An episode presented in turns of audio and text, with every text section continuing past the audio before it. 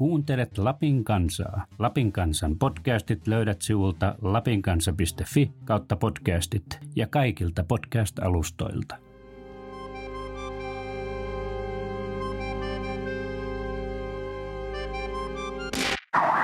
menee viikko, niin meille tulee postissa Poliisi-TVltä iso kirjekuori, missä on Poliisi-TVn kaikkien toimittajien kuvat ja nimikirjoitukset ja anteeksit pyyntö ja seitsemän Poliisi-TV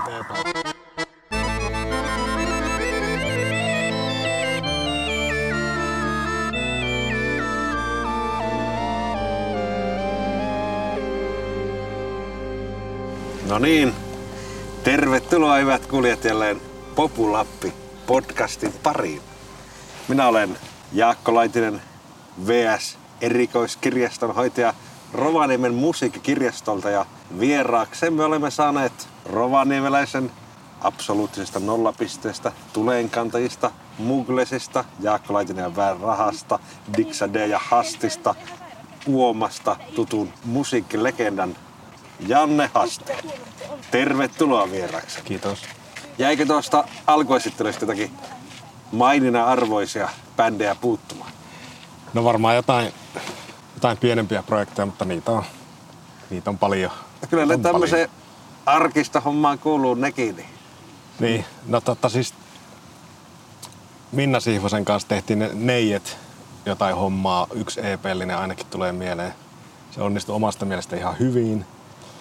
Ei saanut hirveää huomiota, se pieni, pieni julkaisija, mutta siellä se on internetissä, niin sitä voi löydettävissä. Joo, ja niin se kun tekee näitä marginaalisempia Niin. hommia, ne helpolla jää vähän. Niin. Menevät ohi tutkien, mutta eipä siinä. Te siihen olet se lisäksi tehnyt noita äänisuunnitteluhommia vai miten sitä kutsuisi? teatterihommiksi kutsun itse.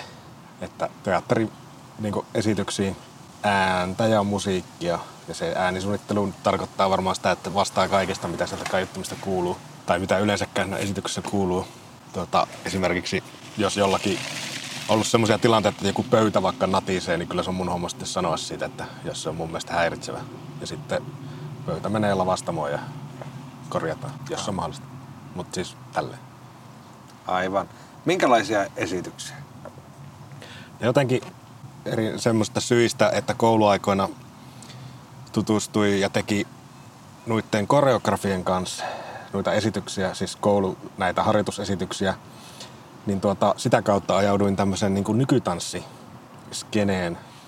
Pari semmoista he- helsingiläistä koreografia, kuten Carl Kniff ja Jarkko Mandelin, eli Carl Kniff Company, ja sitten tuo Mandelinin Kinetic Orchestra on semmoisia niin suurimpia niin sanottuja työnantajia tässä ollut viimeiset kymmenen vuotta. Ne on molemmat semmoisia, joiden kanssa kouluaikana tuli tehtyä ja sitten ikään kuin yhteistyö jatkui koulun jälkeen. Sieltä se kouluista ne verkostot monesti. Näin se on, näin se on.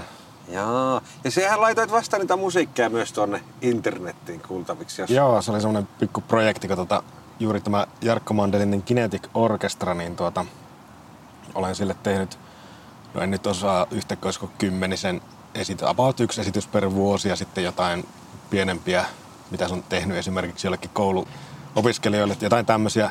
Niin sitä matskua on kertynyt aika paljon, niin tuli semmoinen idea, että mitä jos tota, ne iskis Spotifyhin. Ja se tuntuu aluksi, että no eihän siinä ole muuta kuin iskeä. Mutta sitten kun sitä matskua alkoi kaiveleen kaikilta kiintolevyiltä ja niinku vähän kattelee, että mitä se matsku on, että kun siinä saattaa olla semmoisia, mitä se niinku esityksessä on vaikka joku kohtaus, joka saattaa kestää 15 minuuttia siinä on 15 minuuttia musaa, niin se ei toimi semmoisena se 15 minuutin biisi, jos se laittaa Spotifyhin niin pelkästään kuunneltavaksi, että se pitää editoida lyhyemmäksi. Niin sitten mulla oli niinku, montako minä laitoin niitä, kahdeksan levyä, seitsemän levyä. Niin sen seitsemän levyllisen verran matskua, kun tonkii kiintolevyltä ja editoi ja masteroi uudestaan, niin kyllä mulla melkein koko kevät siinä meni, että tuota, silloin, silloin tällöin sitä teki ja tuntui aika epätoivoiselta se prokkissa. Sitten mietin vielä, että pitää laittaa silleen, tehdä niin by the book kaikki Grameksi-hommat tietenkin ja teostohommat ja tämmöiset, niin sitä niin sanottua paperihommaakin siinä tuli vielä, mutta sitten me sain sen aikaiseksi ja tuota, uploadasin Spotifyhin ja se oli valmis tuossa toukokuun aikana. syksyllä alle puol- puolen vuoden homma. Sieltä ne löytyy. Kinetic Orchestra nimellä. Mietin vielä, että pitäisikö, se on kuitenkin niin kuin, se on mun musaa, mutta se on tehty alun perin niin kuin näyttämöteosta varten, vähän niin kuin tilauksesta. Niin se ei ole kuitenkaan niin kuin tavallaan, mä ajattelin, että se ei ole kuitenkaan niin kuin soolomatskua sinänsä. Että Se on tehty niin kuin suhteessa siihen, mitä siellä tapahtuu siellä niin kuin näin näyttämällä. Sitten Aivan. jos olisi tehnyt jotain soolomatskua, niin sitten se olisi ehkä vähän erilaista. Näin me se jotenkin järkeä. Joo. No, kyllä sitä elokuvan musiikkiakin kuunnellaan ilman sitä elokuvaa. Se on kyllä totta. Kyllä se perlu. Ja siis näistäkö hommista se voitit vuosi pari sitten se äänisäde-palkinnon? Joo, se oli tämän toisen, jonka kanssa on pitempään tehnyt, eli Carl Kniff.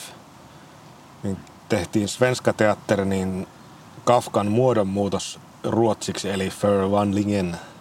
Ja se sovitettiin teatteriesitykseksi ja tuota, siihen tein äänisuunnittelun. Siinä oli toki myös niin, kuin niin sanottua valmista musaa, joka ei ollut mun tekemää. Oli myös mukana ja sitten oli myös mun tekemää musaa ja kaikki äänet ja taustasysteemit ja vaihot sun muut. Ja siitä sitten voitin sen äänisäde-palkinnon, joka on tämmöisten niin valo- ja äänisuunnittelijoiden ja videosuunnittelijoiden liiton myöntämä vuosittainen palkinto, jonka, joka myönnetään siis äänestämällä. Ja tuota, samaan aikaan Kniff voitti sitten, no tietenkin silloin myös omat muut ansionsa, mutta hän voitti tuon tanssitaiteen valtionpalkinnon sitten kans. Ja sitten siitä esityksestä tuli, se on hauska juttu, koska siitä tuli, en, olisiko se ensimmäinen esitys, joka Svenska Teatterin esittää myös suomeksi. Ja sitten se lähti myös Ruotsiin kiertueelle suomenkielisenä, mikä on erikoista. Erikoinen kombo. Mutta siellä on ilmeisesti sen verran suomenkielisiä, niin Onhan se. se oli ihan kunnon kuukauden kierto. Itse Joo. en ollut siellä, mutta Oliko se mukava tuommoinen sitten kollegoiden ala-ihmisten tunnustus? no onhan se tietenkin. Eipä siinä. Ja kyllä se tosi hyvin onnistukin se esitys ja kaikki ei aina onnistu niin hyvin, mutta siinä meni kyllä tosi moni asia niin ihan täysin nappiin.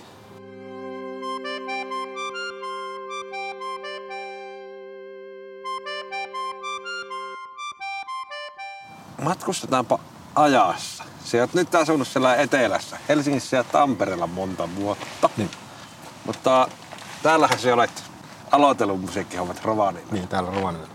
Joo. Miten, miten sulla on vaikka joku musa, onko se musan dikkailun kautta lähtenyt vai miten sulla on alkanut Tiet, tuo? on tietenkin. Ja tota, no siis musiikkiopistoonhan minut roudattiin joskus 7-8-vuotiaana soittamaan trumpettia. Se oli, tai pianomi silloin pyrin siellä, mutta tota, ne oli minua viisaampia ja valitsi, että tuota, trumpetti on se mun pääsoitin. No sitä minä soittelin siinä sitten jonkun paljon neljä, neljä viisi vuotta, sai sen niin kolme kautta kolmosen siellä tehtyä trumpe, klassisesta trumpetista. Ja sitten sai otettua siinä samalla sivuaineeksi pianon ja sitten aloin sitä pianoa soittaa. Olin käynyt aikaisemmin jollain musiikkikuhan järjestämillä urkukursseilla kyllä, mutta tota, sitten vähän tiukemmin sitä pianoa siinä musiikkiopistossa. Mutta sitten suurin asia oikeastaan oli, kun kaverini Petri Jylhä esitteli minulle Amiga Noise Tracker-ohjelman, siis tämmöinen trackerityyppinen, jolla tehdään musaa sample-pohjasta musaa Amigalla. Ja siitä minä innostuin tosi paljon ja olen sitä niin tsekkaile ja treenaile. Ja silloinhan tietenkään ei ollut internettiä, niin kaikki samplet tämmöiset piti kopsailla kavereilta, jotka oli kopsannut ne omilta, omilta kavereiltaan tai serkuiltaan tai joltain. Ja se oli vähän sellainen vaivalloisempaa se sample-politiikka ja Miten ne kulkeutui sitten serkkujen ja kavereiden kautta? Niin, tämähän on tämmöinen serkkuteoria. Serkkujen, serkkujen kautta kyllä ja kavereitten. Ja voi olla, että tietenkin aika murto-osa siitä kaikesta, mitä on olemassa, niin kulkeutui Rovaniemelle asti yleensäkään. Että se on minun teoriani. Ei mulla on- ole mitään tietoa siitä. Onko sieltä se, seuloutunut sitten ne dimangit? Ja Niin, kultahet- sekin voi olla. Tai sitten se ollut kaikista paskimmat, mutta vaikea sanoa. Mitä, kuka ne samplet oli tehnyt? Mistä? Öö, sem, joku semmonen, jolloin, joka omisti samplerin. Itsekin omistin se kyllä sitten myöhemmin. Ja se oli siis kahdeksanpittinen sampleri, joka on siis tosi kämäinen. Siis äänenlaatu on todella kämäinen, jos vertaa mitä vaikka nykyään äänitämme tässä tällä hetkellä 24-bittisesti, niin se on aivan siis niinku satoja tuhansia kertoja huonompi se äänenlaatu ja tuota, muistia hyvin rajallinen määrä. Ja, mutta sitten kun se on, niin sitten pystyy tuota, digitoimaan kaseteilta tai levyiltä tai mistä radiosta, mistä vaan halusi, niin ääneen ja sitten käyttämään niitä omissa luomuksissa. Mitä se sitten teit ja värkkäsit itse, mistä se lähti liikenteeseen? Se No siis aika tämmöistä konemusa orientaata se oli, myös samaan aikaan tuli 90-luvun alussa tuli nämä tuota, tämmöiset niinku britti hardcore rave hommat, niinku esimerkiksi Prodigyt, SL2, Eisenit, tämmöiset. Ja niitä kuunneltiin kovasti. Goldie, mitä näitä oli. Ja sitten niitä yritettiin matkia tehdä vähän samanlaista settiä. Kotona värkkäämistä yksin. Joo, Mutta... aika lailla. Kyllä jotenkin kavereiden kanssa tehtiin niin yhdessä sitten jotain, mutta enimmäkseen kyllä yksin värkkäilyä. Sitten ei oikein ollut välttämättä sellaista niin foorumia, mihin sitä olisi niin puskenut. Että Yksi oli se, mitä kuunneltiin, oli tuo Radio Mafiassa Salovaara, mihin jengi lähetti niitä omia Salo, Salovaara-remiksejä, missä Aivan. oli samplannut niitä Salovaaran puheita ja sitten lätkin jotain konepiittiä siihen. Niitä kuunneltiin ja sitten me yritin itsekin värkätä jotain semmoista, mutta sitten joku kaveri sattui ihan paskaan, niin mistä lähettämistä se. Mitä se varmaan, se oli varmaan ihan oikeassa. Mutta jos ei tehnyt Salovara remixen, niin jonkin kanavoit kuitenkin oman luovuuden. Ja Niin. tu- missä vaiheessa se alkoi mennä niin bändihommiksi, että siellä tuli muita tyyppejä kuitenkin? Mitä kautta? No siis äh, varmaan äh, Korkolovarassa oli pari semmoista tyyppiä, kuten Markku Kangas, joka soitti kitaraa, Ilkka Otsala, joka soitti passoa ja jotain tämmöisiä. Niiden kanssa jossain vaiheessa alettiin sitten tekemään niin mukaan tämmöistä jotain bändihommaa. Eihän meillä mitään treenikämppää ollut, mutta tehtiin sellainen huoneessa, että joku rumpukone siinä hakkasta ja Amikasta tuli jotain sample-kamaa ja soiteltiin siihen päälle. Ja sitä kautta sitten tuli jotain musaa tehtyä. Sitten seuraava vaihe olikin ehkä se, että tuolta kavereitten, kavereitten ja näin edespäin kautta tuostuttiin näihin tuota, räppityyppeihin, kuten Soppaan, eli Soni Ylisuvanto ja Hannibali. Ja tuota, niiden kanssa alettiin sitten testailemaan, että tuota, jos ne räppäisi siihen niin päälle. Ja sitä tehtiin siis, asuin kotona silloin ja sitä tehtiin siellä meikä huoneessa ja ne tuli sinne ja tuota, sitten vedettiin. Meininkihän oli se, että Amikasta tuli jotain rumpuja yleensä, ehkä jotain sampleja. Sitten mulla oli MIDI-interface siinä, joka, jolla pystyi jotain synaa ohjaamaan. Mulla oli pari, pari synaa oli siinä kanssa hommattuna jostain, joku sähköpiano ja sitten soitettiin vielä itse siihen päälle. Samaan aikaan niin oli vokaalit myös kehissä, eli rapattiin samaan aikaan ja kaikki meni mikseriin ja mikseristä suoraan minidiskille, eli niin miksattiin samalla myös. Sillä tehtiin esimerkiksi tämä Tulenkantajat se demo, tuon Tulenkantajat EP, missä oli siis Hannibali ja Soppa ja Meikä ja Markku Kangas soitti kitaraa. Mitäs muita siinä oli? Jarkko Järkeli Niemelä soitti parissa trumpettia. Marko Ylianttila soitti yhdessä biisissä ainakin kitaraa. Jussi Laine, Pörnä eli Ville Vuonamaa. Mutta siis joo, livenä väettiin siinäkin, vaikka tehtiin levyä, mutta Joo. ne on siis ne on live-vetoja, mitä siinä on. Niille ei tehty mitään sen jälkeen. Eli tuo, tuo porukka oli niinku samaa naapurustoa. A, koulukavereita. joo, aika lailla kaikki oli Korkolovarsta. Tai Laine, tai Laine asu, se oli niin kuin jostain, mistähän se oli alun perin kotoisin, mutta keskustassa asui silloin. Joo, muut oli Korkolovarassa, joo. West Side. Se on West Side. Eli voi sanoa, että tuo live-pohjainen rollo, funkkiräppi syntyi sinun siellä huoneessa sitten. No, kyllä, niin voi sanoa kyllä. Tai en, en tiedä, ketkä, onko jotkut tehnyt sitä aikaisemmin. En usko, en ole ainakaan kuullut. No. Nyt pitää sitten vaatia jossakin, että se museoidaan se sinun huone ja Niin, siirretään sen näköiseksi, kun se on ollut silloin. se on kyllä hyvin erinäköinen nykyään, että se on vielä vähän homma. On vahaa nuketteista nuorena sinne sitten. Niin, soittimet on itse asiassa tallella. Amikakin on tallella. Joo. Ja sitten Mugles tuli ko näistä samoista piireistä ja tyypeistä. Joo, siis Mukles oli ollut olemassa jo ennen, tai siis niin kuin about samaan aikaan, kun tehtiin näitä Amiga-hommia. Ja tiesinkin tämän olemassaolosta ja tiesin, että Hannibali on siinä laula, laulajana. Ja tuota, se Hannibali sitten pyysi mua siihen soittaan. Ja sitten kävin tuolla niin sanotulla koesoitossa Sitten minut hyväksyttiin siihen bändiin. Sehän on tämmöistä niinku, ö, funkia, psykedelistä rockia, tämmöistä englanniksi. Siinä oli rumput, basso, kaksi kitaraa ja sitten meikä kiippareissa ja ehkä jotain satunnaisia torvihommia silloin tälle satunnaisia perkkahommia, joku kävi vierailee. Ja silloin oikeastaan, niin vaikka oli niin musaopistossa ollut ja tehnyt tuota amikatouhuja ja sitten noita äänityksiä, niin oikeastaan silloin vasta tajus semmoisen, niin kuin, mistä tuommoisessa niin bändihomma tai tuommoisessa niin yhteissoitossa, että kuinka, mihin niin kuin, tavallaan sfääreihin siinä voi päästä niin kuin, jotenkin niin henkisesti, että, tai mikä meininki siinä voi olla. Mikä se oli? Se Os, meininki vai? Niin, osaako sen pukea sanoiksi? Mitä no siis se... semmoinen, että pääsee johonkin semmoiseen niin flow tai semmoiseen, miksi sitä sanotaan? Onko se joku yhteisflow? Joku semmoinen yhteisflow ja niin kaikki koko ajan niin se vaan menee eteenpäin ja niin se ei lopu koskaan ja on jossain tiloissa. Ja jotenkin siinä niin tajus ensimmäistä kertaa semmoisen asian musiikista. Eli yhteissoiton tämmöinen, mihin sillä voi päästä. Onko sulla ollut jotenkin semmoista, että toinen olisi kovempia ja kivempiä kuuluu se säveltäminen ja kämpillä tekeminen tai sitten niin kuin liveenä soittaminen? No ne on tavallaan molemmat on vähän niin terapiasta toiselle, että sitten on aina mukava siirtyä aina siihen toiseen ja ensimmäinen alkaa tympiä. Mutta ei mulla ole sillä, että niin pelkästään haluaisi tehdä jotain muista. Se on vähän niin kuin tuo, nuo bändihommat ja sitten nuo teatterihommatkin toimii sillä, että, että kun aikansa tehnyt toista, niin sitten on ihan mukava siirtyä siihen toiseen. Että Niinpä. Sitten on tietenkin, jos ne molemmat on koko ajan päällä yhtä aikaa, niin sitten on kauhean hässäkkä. Semmoista se olisi. Niin, se on kun vas, sanotaanpa disclaimerille nyt vaikka tämän, että meillä on yhteinen bändi, että jos tässä joku jäävyysongelmat tunnustetaan. Mutta niin, tiedän, että sulla on välillä kalenteri aika tukkona ja Joo. Mi, mi, miten se, pidät sen kalenteri, mikä se on salaisuus, että se homma kuitenkin toimii ja pelaa, vaikka no se, on niin monta projektia? No ei se täydellisesti toimikaan, mutta tota, sitten ottanut esimerkiksi semmoiset sanon, niin että on niin yksi niin prioriteettibändi, esimerkiksi väärä raha. Sitten muut bändit, ne on kaikille muille, että, että se on, niin menee kaiken edelle aina. Että, jos, niin kuin, että siinä mielessä ei pitäisi tulla niin bändien kesken ristitulta. Ja sitten teatterihommat, niin tuota, ne on semmoisia kuitenkin periodiluontoisia, ne kiihtyy aina sillä ensi kohti ja sitten saattaa tulla, että viikkoa ennen ensi ne on vähän tiukempaa, että uskaltaako lupautua johonkin keikalle, että, että se ei niin siinä mielessä toimi täydellisesti. Mm.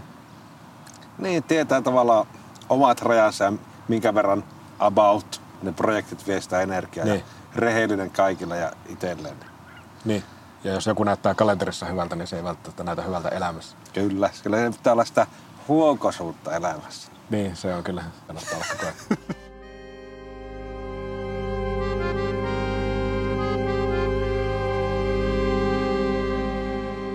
Mutta niin, missä me oltiin tuossa perustamassa sitä rollafunkkia. Niin.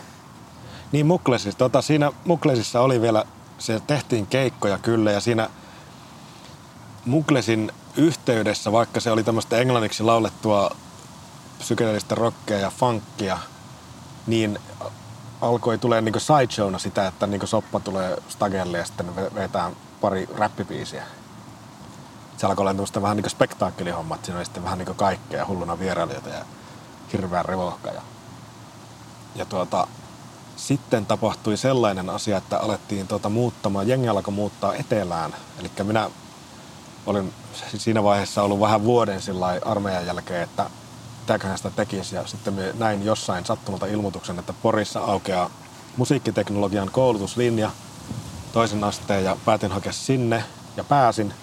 Ja sitten maagisesti samaan aikaan osa tätä porukkaa muutenkin oli muuttamassa omista syistään, kuka mistäkin syystä etelään.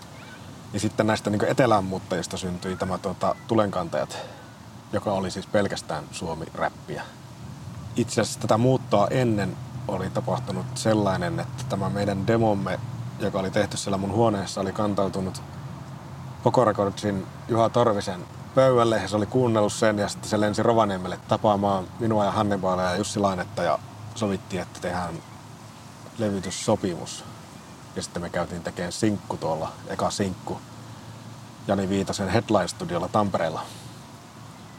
Mä en muista nyt tarkkaan, että mihin kohtaan tämä etelään muutto ajoittu, että tehtiinkö niin Rovaniemellä se sinkku vai ei, mutta about niihin aikoihin se tehtiin. 99-2000. Joo. 2000 se anyway julkaistiin se sinkku. Ja sehän upposi sen aikaisen suomalaisen tajunta vissiin kuin vähän niin kuin veitsin voihin. Joo, se oli vähän sillä niin oikea, oikeaan aikaan jossain mielessä. Se on sitä niin sanottua vitsiräppiä ollut aikansa ja varmaan jengi halusi jotain vähän erilaistakin. Ne, se ei eka sinkku ainakaan tulenkanteella onnistunut kauhean hyvin sillä, että siinä oli legendarinen TT Oksala, suomirokkituottaja, tuotti sen ja tuota, soundit oli vähän sen mukaiset ja meininki. Siitä opittiin sitten ja tehtiin seuraava sinkku eri tavalla. Siihen tuli tuo Aake Otsala äänittämään ja miksaamaan ja, ja sitten oli jo toinen ääni niin sanotusti kellossa. Eikö joku äänitetty siellä virroilla? Minä opiskelin siellä vuoden, niin aina kehusteli sillä, että täällä tulenkantaja käynyt Joo, joo, itse asiassa nyt kun sanoit tuon, niin se on totta, että siellä äänitettiin juuri nimenomaan tämä toinen sinkku ja siinä ei ollut Eikö oli siinä Aakeutsella? Joo, kyllä, mutta siinä oli myös Tapani Tolpanniemi, joka myös oli niinku, se oli siihen aikaan siellä koulussa ja se auttoi sitten meitä ja miksas myös.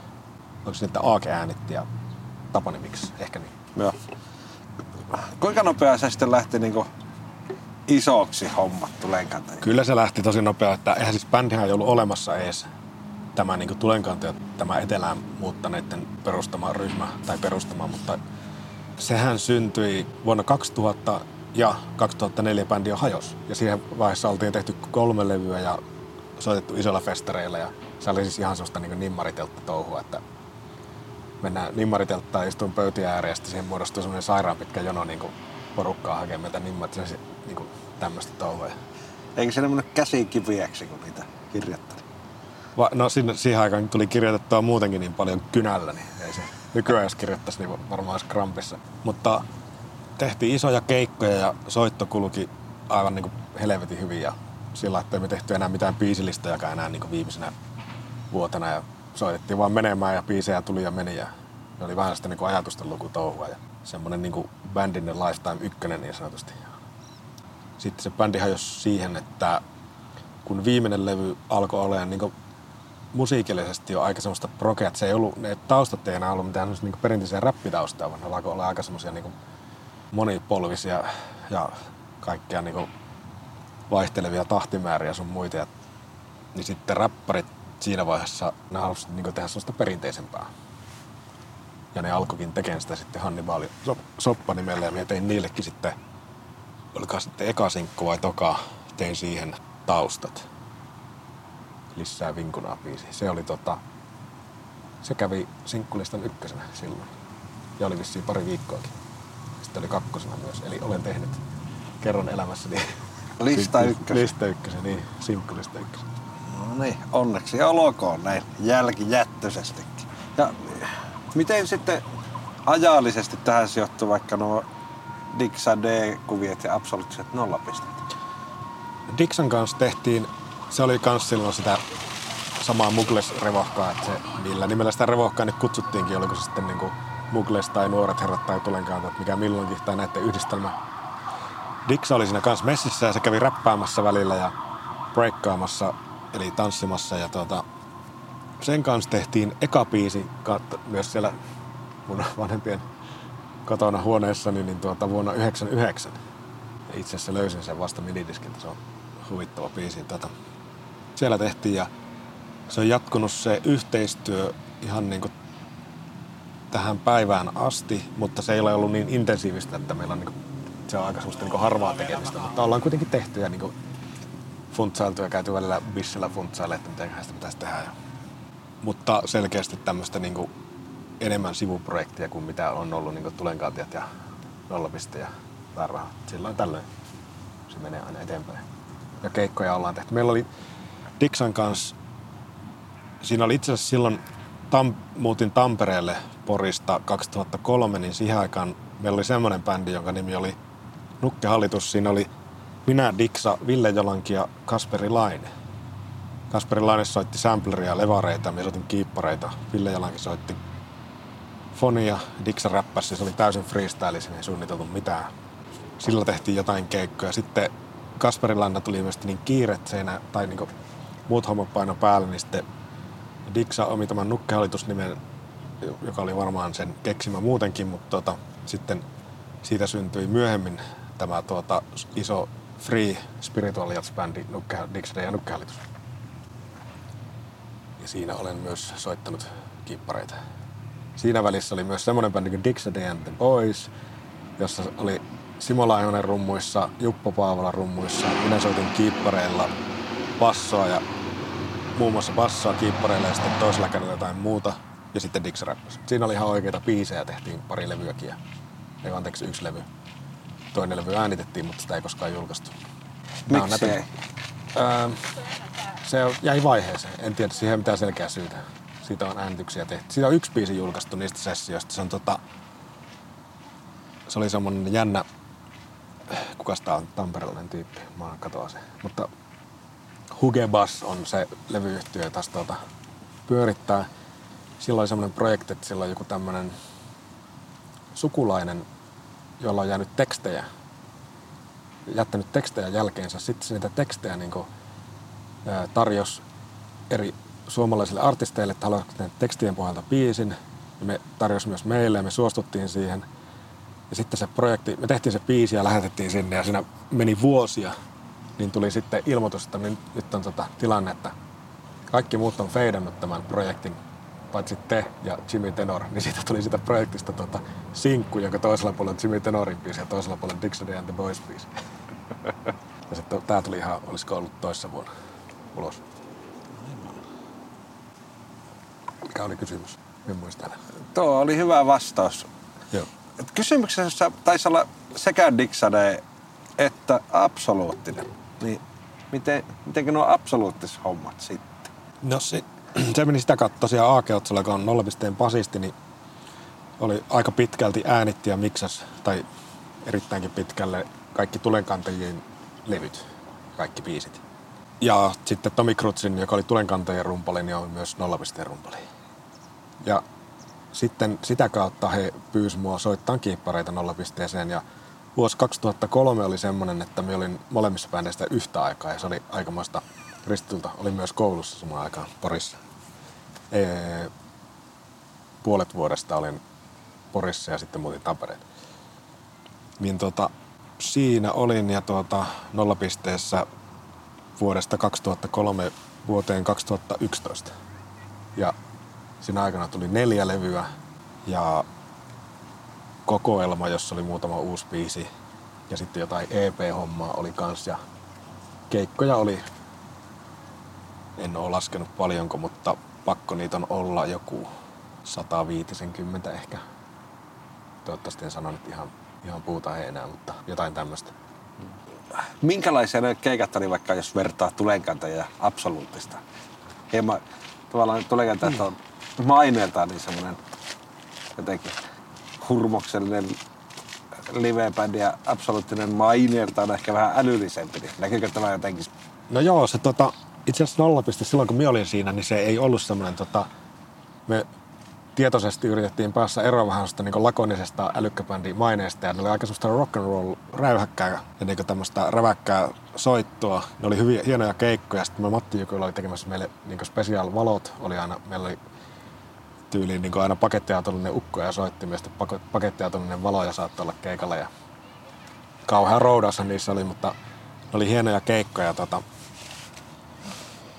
tulenkantajiin verrattuna Joo, tulenkantajilla oli myös erittäinkin hurmoksellisia keikkoja, mutta ei tietenkään, tietenkään on niin eri musiikkityyliä. Mutta kyllä me pyrittiin nollapisteelläkin siihen, että niin, siihen semmoista niin kuin, mitä nollapisteen alkuaikoina oli. Että pyrittiin saamaan, saamaan siihenkin semmoista niin kunnon, kunnon meininkiä aikaiseksi. Niin, niin. On ihan sekin rock and rollia kuitenkin. Joo, joo. Ja Vai? sitten biisin matsku, ihan tarkoituksella haluttiin niin tehdä vähän sellaista niin erilaista musaakin, joka niin iskisi vähän sillä että se ei ole semmoista niin parran hypistelymusaa, vaan niin kuin, että suorempaa ihan tietoisesti. Mm. Niin, teillä oli tosiaan tosi paljon sitä kamaa mukana. Sitä sait, oliko teillä Joo. rouderit vai saitteko te itse kanniskella? Ei kyllä, me kanniskeltiin itse ja tota, se oli kyllä aikamoista. Itelläkin silloin tykkäsin tämmöistä niin vintage-kiipparikamasta, eli pelkkää rautaa niin sanotusti, niin kyllä se on semmoinen niin miehenkorkunen kasa niitä laatik- laatikkoa rullalla, ja niin rodesit ja joku urku ja sitten uru, urulle vielä oma vahvisti ja Rodesille oma vahvisti ja sitten pari kiipparia sinne, kaikki standit ja kaikki piivat, kaikki tämmöistä, niin mä sanoin, että siinä on saman verran kamaa pelkästään niin kuin melkein kiippareissa kuin mitä väärällä rahalla yhteensä. Ja siis enemmän, ihan varmasti kiloissa enemmän. Siinä saa nostella laatikoita ennen kuin soittaa sohi. Joo, mutta kyllä me on niin välillä tullut mieleen, että olisi mukava tykitellä taas niin vintage-kamoille niin kerran, että jos niin jaksaisi niin säätää, niin se oli kyllä, siinä on oma hienoutensa kyllä. Aina tulee niin fyysisesti, se ei tule, niin jos nyt menee soittamaan kiippareita jollekin keikalle, niin se tulee sitä monitorista sulle kivasti siitä näin muoviset soundit.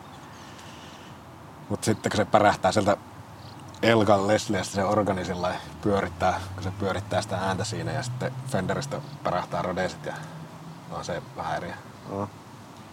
Tämä on teitä varmaan niinku pyyelty sekä tulenkanto että apsuja, että tulisi jotakin comebackia.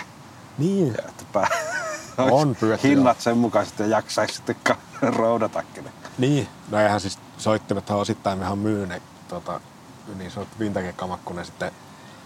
Se on vähän semmoista, että ei sitä oikein kannata seisottaa. Että mieluummin niin myy jollekin semmoiselle, joka niin tarvii ja tälleen.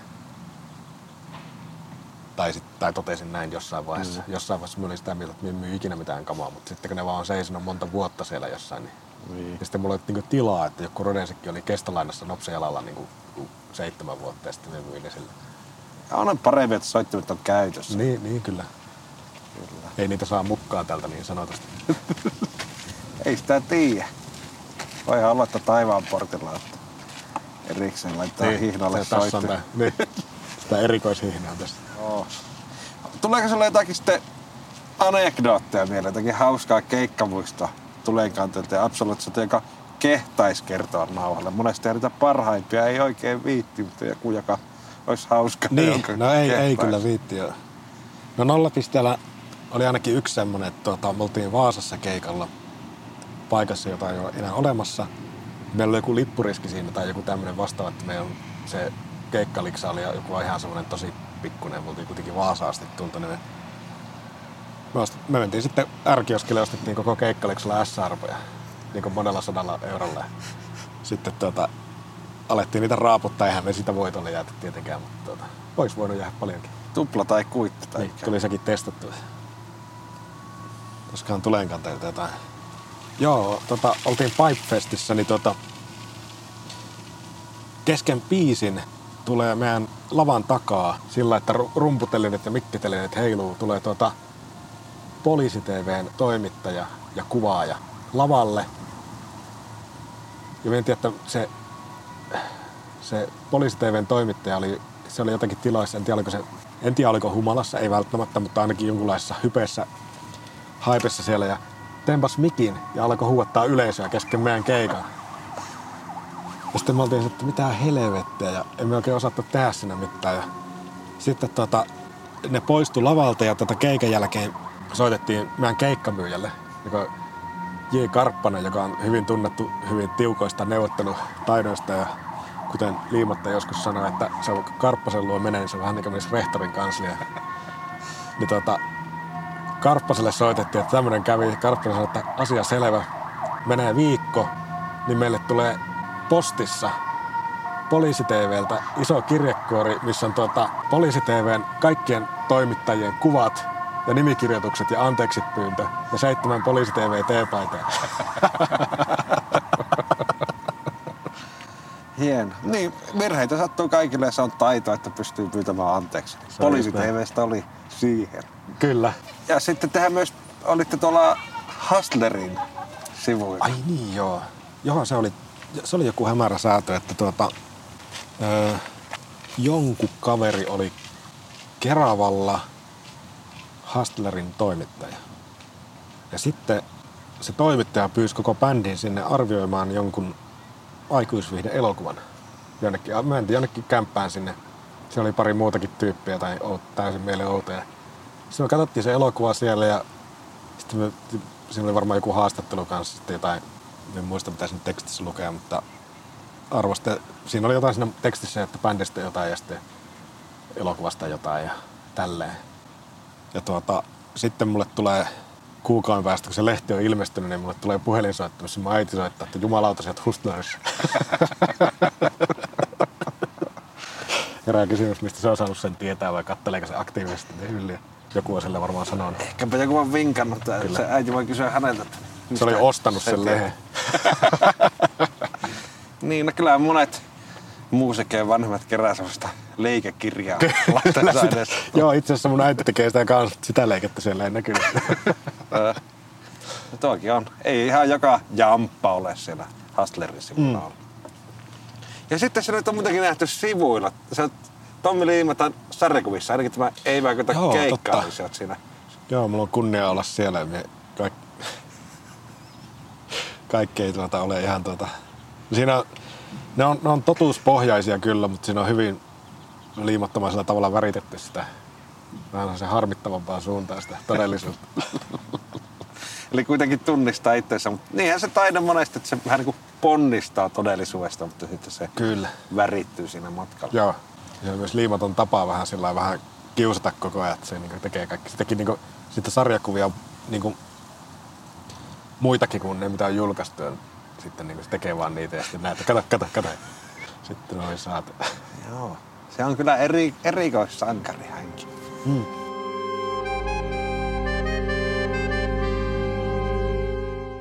Ja nyt uusimpana sulla on se Uoma-bändi ainakin. Se on lappilais pohjalaista osaamista. Se on Lappilaspohjalasta. Se tuota, lähti silleen liikenteeseen, että siinä on siis Katri Onnela Takiainen yhteystä tuttu. Takiainen yhteys tuttu, joo. Ja sitten Ville Leppilahti, joka on tuttu muun muassa Oranssi Patsutsusta ja nykyään myös Sydänsydämestä ja sitten tuota meikä. Niin Leppilahti on siis mun ja Katrin yhteinen tuttu. Mä oon toki tiennyt Takiaisen silloin 2000-luvun alussa, mutta en ole tuntenut ollenkaan tyyppejä. Ja tuota, sitten Leppilahden kautta tavattiin jossain baarissa ja sitten sen jälkeen jossain, se oli sattumalta jossain väärärahakeikallakin jossain Kemijärvellä. Sitten juteltu niitä näitä siinä. Sitten oltiin Leppilahden synttäreillä samaan aikaan ja siellä juteltiin sitten enemmän ja sitten tota, tuli ilmi, että Katrilla kun se, on, se ei ole niin hirveän, niin kuin hirveän aktiivinen ollut bändihommissa sen raadelman jälkeen. Se on ollut jossain Vukin kosketin soittajana ja sitten tehnyt jotain soolohommia, mutta ei ole julkaissut mitään. Ja oot silloin hirveästi biisejä, että kiinnostaisiko mulla niin kuin, tehdä niille jotain. Niin meidän piti sanoa siinä ensin, että, että nyt on aika paljon kaikkea, että tosiaan tämä, että, että vääräraha on prioriteetti, että tavallaan että sovitaan vaikka tehdä yksi biisi. Eka, sitten sanoin, että joo, ja sitten, sitten me tehtiin se ja se oli ihan hauskaa ja mukavaa semmoista aika paljon sitä, että mie yksin nyherrän niitä ja sitten Katri hyväksyy tai ei hyväksy sen ja sitten tulee laulaan sen ja tehdään jotain sovitushommia siinä. Ja tuota, se oli ihan hauskaa ja sitten sitä, me jatkettiin sitä hommaa sitä niin kuin silloin tällöin ehtii. Sitten tämä oli vuosi siis 2017 alkuvuosi, kun alettiin tekemään ja 2017 loppuvuodesta pyy- pyydettiin sitten Leppilahti mukaan, että olisiko tämä hauska, jos tässä olisi tälleen kaksi laulajaa, että mitä tästä niin seuraisi. Sitten tyyliksi muodostuu pikkuhiljaa siinä vaiheessa tämmöinen jonkun tyyppinen electrofolk, mitä se nyt onkaan. Eli ne on kuitenkin tämmöistä singer-songwriter-musaa tuotettuna. Siinä on sitten synaa ja kaikkea tämmöistä. Sitten päätettiin 2018 tehdä EP, että nyt aletaan pakko saada jotain julkaistua. Tahti on erittäin hidas edelleenkin. Mutta saatiin sitten tehtyä EP ja julkaistiin se 2019 vuoden alussa ja sitten tehtiin vasta silloin tehtiin eka keikka. Eli projekti on tullut kaksi vuotta päälle ja sitten vasta tehtiin eka keikka. Mutta sitten, sitten skitsoiltiin sitäkin vielä, että miten se taipuu tämmöiseen live-hommaan, mutta sitten me keksittiin joku tapa siihen ja tehtiin se ja sitten jotain keikkoja sen jälkeenkin ollut. Ilmiössä on ollut suurin keikka nytte. Se meni ihan hyvin. Mutta tosiaan tämä, kun Leppilahella on nämä Patsutsu ja Sydän Sydän ja sitten sekin on myös äänisuunnittelija, mulla on samasta koulusta ja tunnen Leppilahen sieltä, niin silloin kanssa nämä teatterihommat, silloin kalenteri aika tukossa välillä, niin sitten ei, se etenee tosi hitaasti, mutta se on semmoinen sivuprokkis. Eikö teillä ollut jotakin striimihommiakin? Oli joo, me käytiin se kotosohva livessä tekemässä. Se on siis tämmöinen Pitäjänmäessä tämmöinen studio, jonka se on hämeenlinnalaisia nuoria tyyppejä, jotka on muuttanut Helsinkiin ja perustanut studion sinne. Ja sitten ne teki tämmöistä, tämmöistä striimikeikkojen sarjaa just korona-aikaa ja Dixon kanssa oltiin myös siellä. Ne oli ihan hyvin toimivia kyllä. Miten se koit nuo striimikeikat. Ne on aika jänniä elämyksiä. No se ensimmäinen oli tosi kyllä, kun ei ole tottunut yhtään siihen, että biisien välissä on täyshiljaisuus. Eikä sitä tietenkään, missä sitä olisi voinut tottaakaan. On, on ehkä ollut onni olla niin semmoisissa bändeissä, joiden livekeikoille ei ole täyshiljaisuus biisien välissä. Niin, no onhan meilläkin semmoisia keikkoja, joilla tulee vaikka kuin seitsemän ihmistä, mutta kyllä niistäkin ääntä lähtee. Niin, niinpä. Mutta semmoinen aivan totaal niin kuin, Joo. se oli silloin, kun Dixon kanssa oltiin siellä, niin se oli vähän yllättävää. Mutta sitten kun siihen tilaan pääsi, niin se, oli, se menee kyllä semmoiseen tosi ihme maailmaan sitten siinä. Mm. Tulee vaan biisejä peräkkäin ja hiljaisuutta. Ja... Eihän treeneissä käy koskaan semmoista. Mm. Eikä missään. Mutta hauska oli kyllä nähdä, miten tämän niin sanotun kor- koronakevään aikana striimikeikat on mennyt kyllä niin paljon eteenpäin.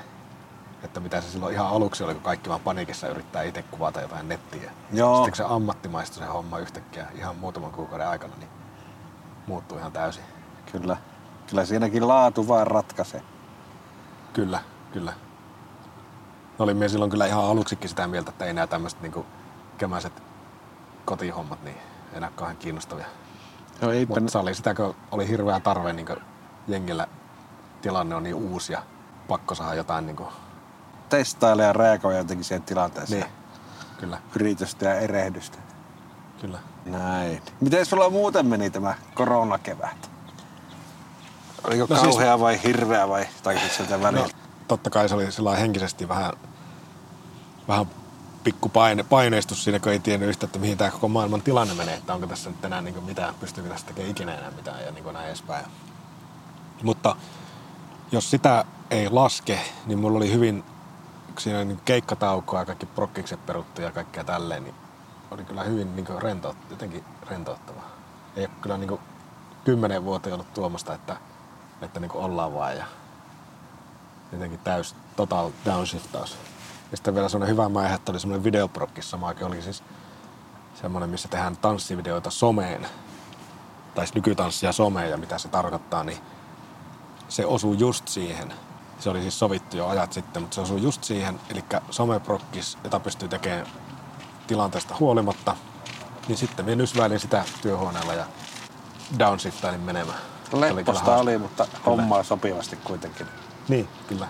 Joo. Eikä ollut niin siinä kaikilla niin freelancereilla hirveä rahakatastrofi. Tai jollakin saattoi olla tosi pahakin, mutta mulla sattui just niin vielä niin tuollainen homma, mistä niin jopa maksettiinkin niin siihen. Niin. Kyllä se tavallaan aika paljon meidän ikäiselle kulttuuriprekariaatille tuo, jos se talous ei ole aivan kussu, niin sitten tuo tavallaan leppoistaminen on Mm. ollut mukavakin elämys. Että kyllä Niin. joka katastrofissa varmaan on niinku Puolensa. positiivisiakin puolia. Että ei, Niin. niistä, ei, se on ehkä minusta hyvä, että myös niinku tulee niitä positiivisia tarinoita kaiken kurjuuden keskellä. Että ei niistäkään tarvitse minusta vaieta. Eikä niiden takia sitten tarvitse myöskään unohtaa niitä, joilla menee huonosti. Niin, niin. Tästä tullaan vielä paljon varmaan kirjoittaa ja puhumaan. Ja, ja tosiaan tilannehan on se, että dataa on aivan hirveästi tältä ajalta. Niin dataa kerääntyy enemmän kuin ikinä muutoin maailman historiassa, niin on helppo tutkia myös jälkeenpäin, että mitä tässä niin oikein tapahtuu. Niin. Onneksi on tämä podcasti, niin ehkäpä joskus tulevaisuudessa musiikkitieteilijät tai kuuntelette, miten Janne Hastila meni korona-aika. Niin, ehkä.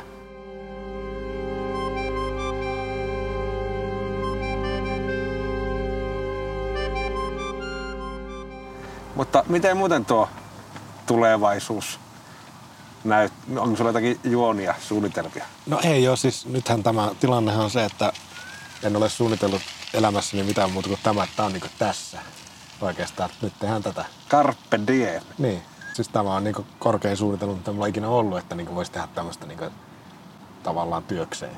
Mietin kyllä siis kuitenkin aika monella sektorilla tätä hommaa, että minä esimerkiksi ole pelkästään keikkaileva muusikko.